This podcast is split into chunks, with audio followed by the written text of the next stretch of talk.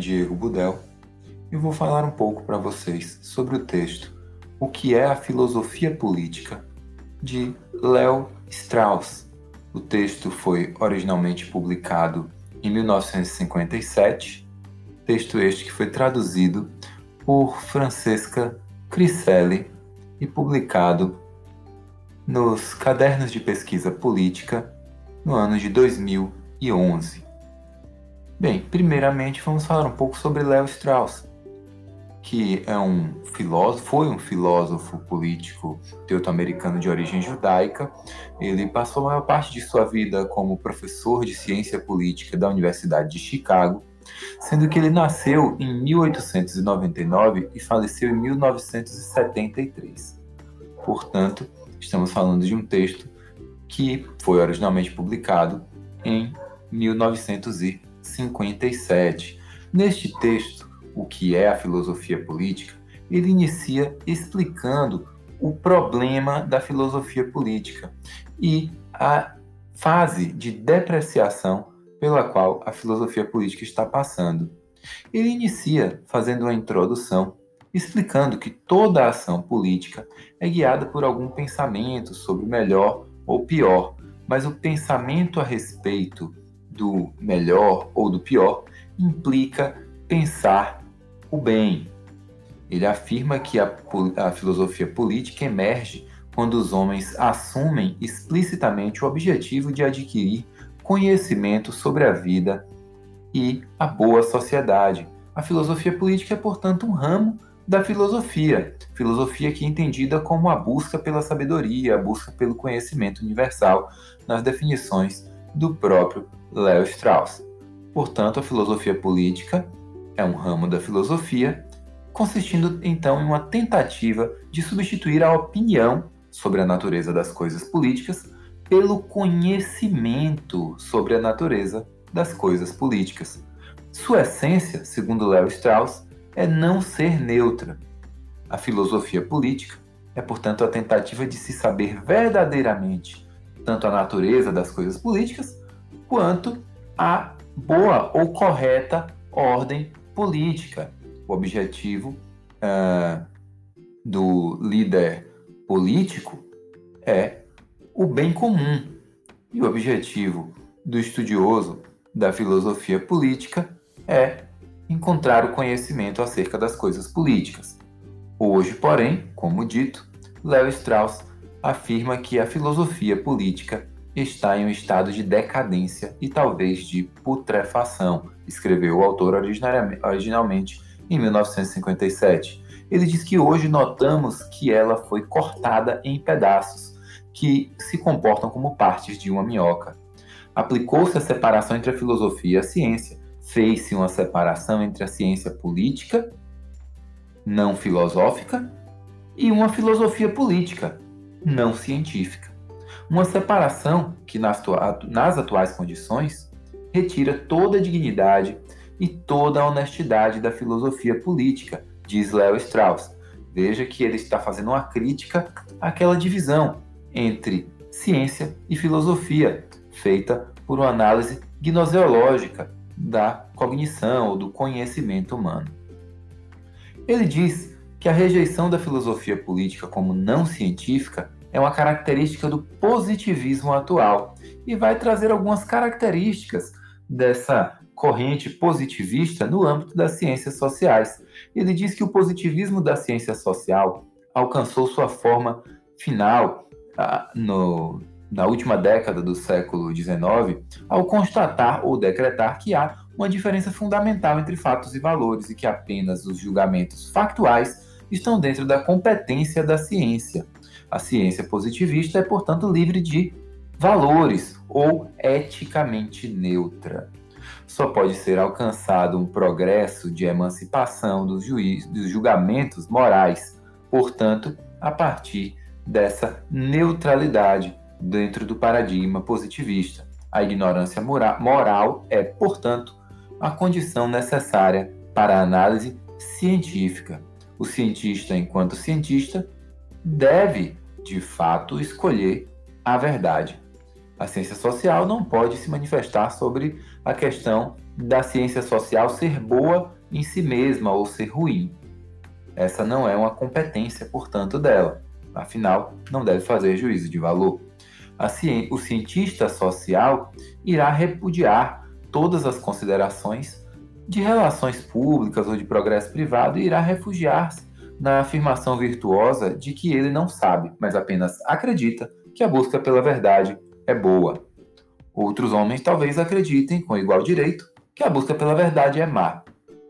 E essa, essa, esse contexto, essa afirmação, é bastante criticada por Leo Strauss.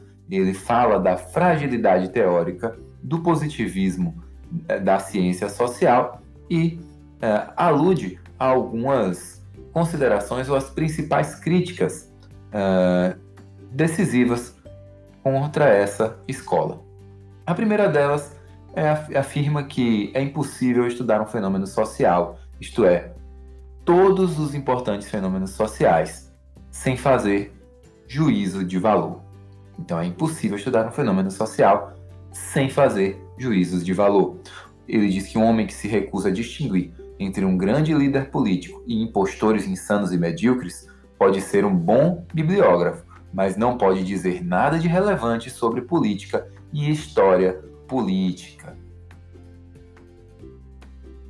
A segunda crítica refere-se à rejeição de julgamentos de valor. Ele diz que a rejeição de julgamentos de valor é baseada no pressuposto de, de que conflitos entre diferentes valores ou sistemas de valores são essencialmente insolúveis para a razão humana. Mas ele afirma que esse pressuposto, embora bem estabelecido, nunca foi provado.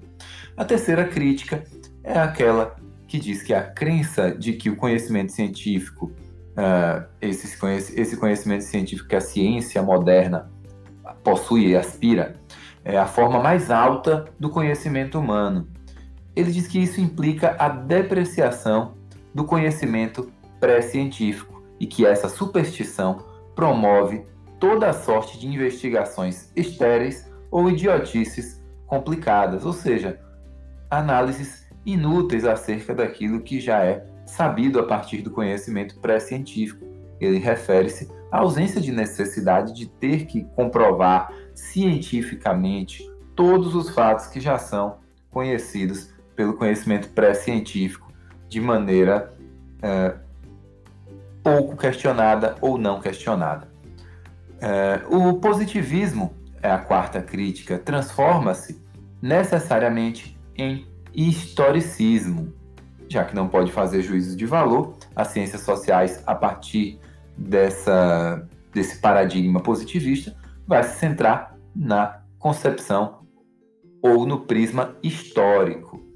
Ele diz que as posições, uh, as proposições feita, feitas no âmbito das ciências sociais são respostas a perguntas e que essas uh, e, e o que são respostas válidas ou respostas objetivamente válidas pode ser determinado pelas regras ou princípios da lógica. Mas as perguntas elas dependem da direção ou do interesse de uma pessoa, portanto dos valores desta, dos valores do pesquisador, ou seja, de princípios subjetivos, Portanto, não adianta nada tentar fazer um das ciências sociais um historicismo, buscando uma objetividade nas asserções, nas respostas, nas proposições obtidas por meio dessa ciência, se as próprias perguntas dessas respostas carregam uma subjetividade. Após essa análise crítica, Leo Strauss fala sobre a solução clássica no âmbito da filosofia política clássica. Ele trata da filosofia política clássica como sendo a filosofia política de Platão e Aristóteles. Ele diz que foi dito que o clássico se caracteriza pela nobre simplicidade e grandiosidade silenciosa. Ele faz alusão e até uma certa uh, um certo elogio ao caráter natural do pensamento clássico. E ele explica: um homem é considerado natural quando guiado pela natureza, em vez de pelas convenções, opiniões adquiridas ou tradição, para não falarmos dos modismos. Ele afirma que, comparada com a, com a filosofia política clássica, todo pensamento político posterior, independente dos méritos que tiver, é, em particular, e em particular o pensamento moderno, tem um caráter pouco original,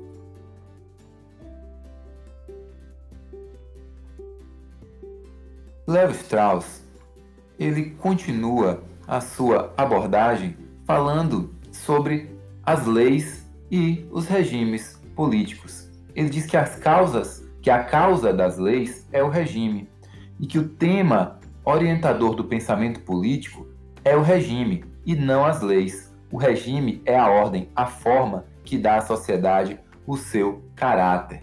Explica, a partir da filosofia clássica que há uma variedade de regimes e que cada regime representa uma reivindicação explícita ou implícita. Portanto, há vários regimes conflitantes e a filosofia política clássica é guiada pela questão do melhor regime. Ah, ao falar do bom cidadão, eh, ele cita Aristóteles, que sugere duas definições de bom cidadão. Ele afirma, primeiramente, na sua obra A Constituição de Atenas, que um bom cidadão é o homem que serve bem ao seu país, ou seja, o cidadão patriótico.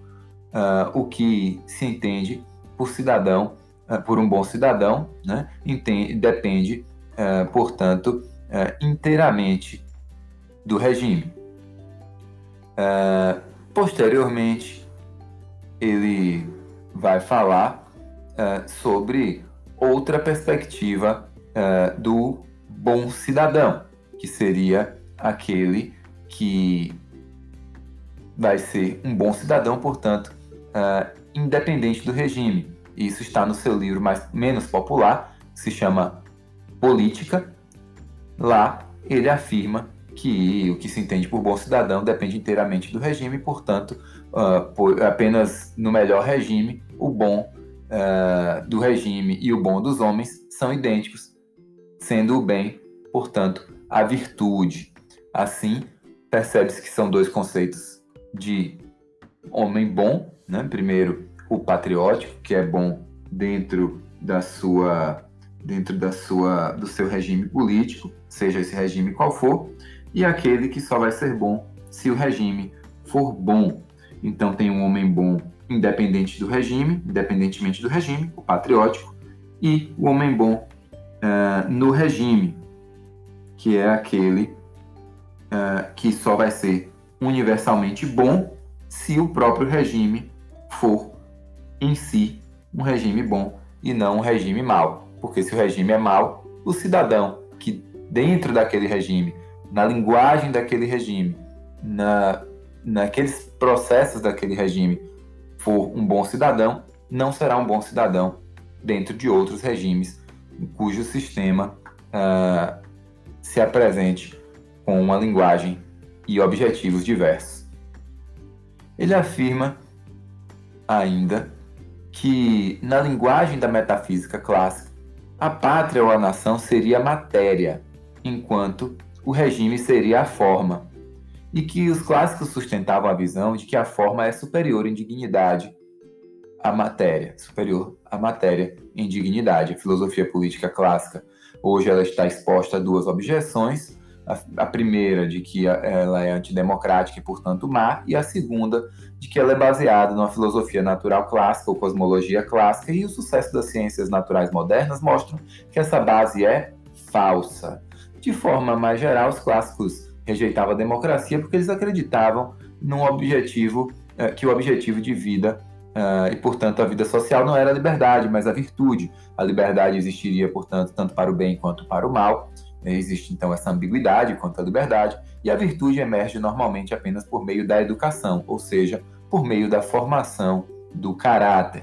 Uh, ele afirma que a diferença entre nós e os clássicos em relação à democracia consiste exclusivamente em uma estimativa diferente sobre as virtudes da tecnologia.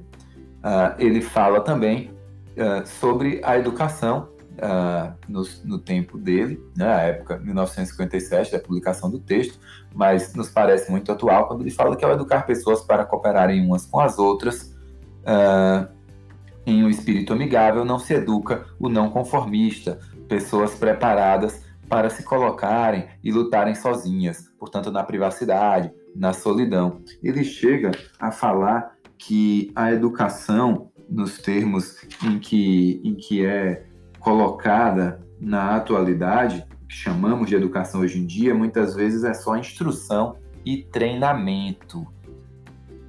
Léo Strauss, portanto, é, finaliza sua análise afirmando que a filosofia busca o conhecimento do todo e, portanto, a totalidade das partes. Muitas vezes o todo nos confunde, mas nós temos o conhecimento parcial das partes para nos ajudar à compreensão desse todo, que envolve uma série de questões mais específicas. Bem, assim a gente encerra o nosso podcast acerca do texto de Léo Strauss. Muito obrigado e até a próxima.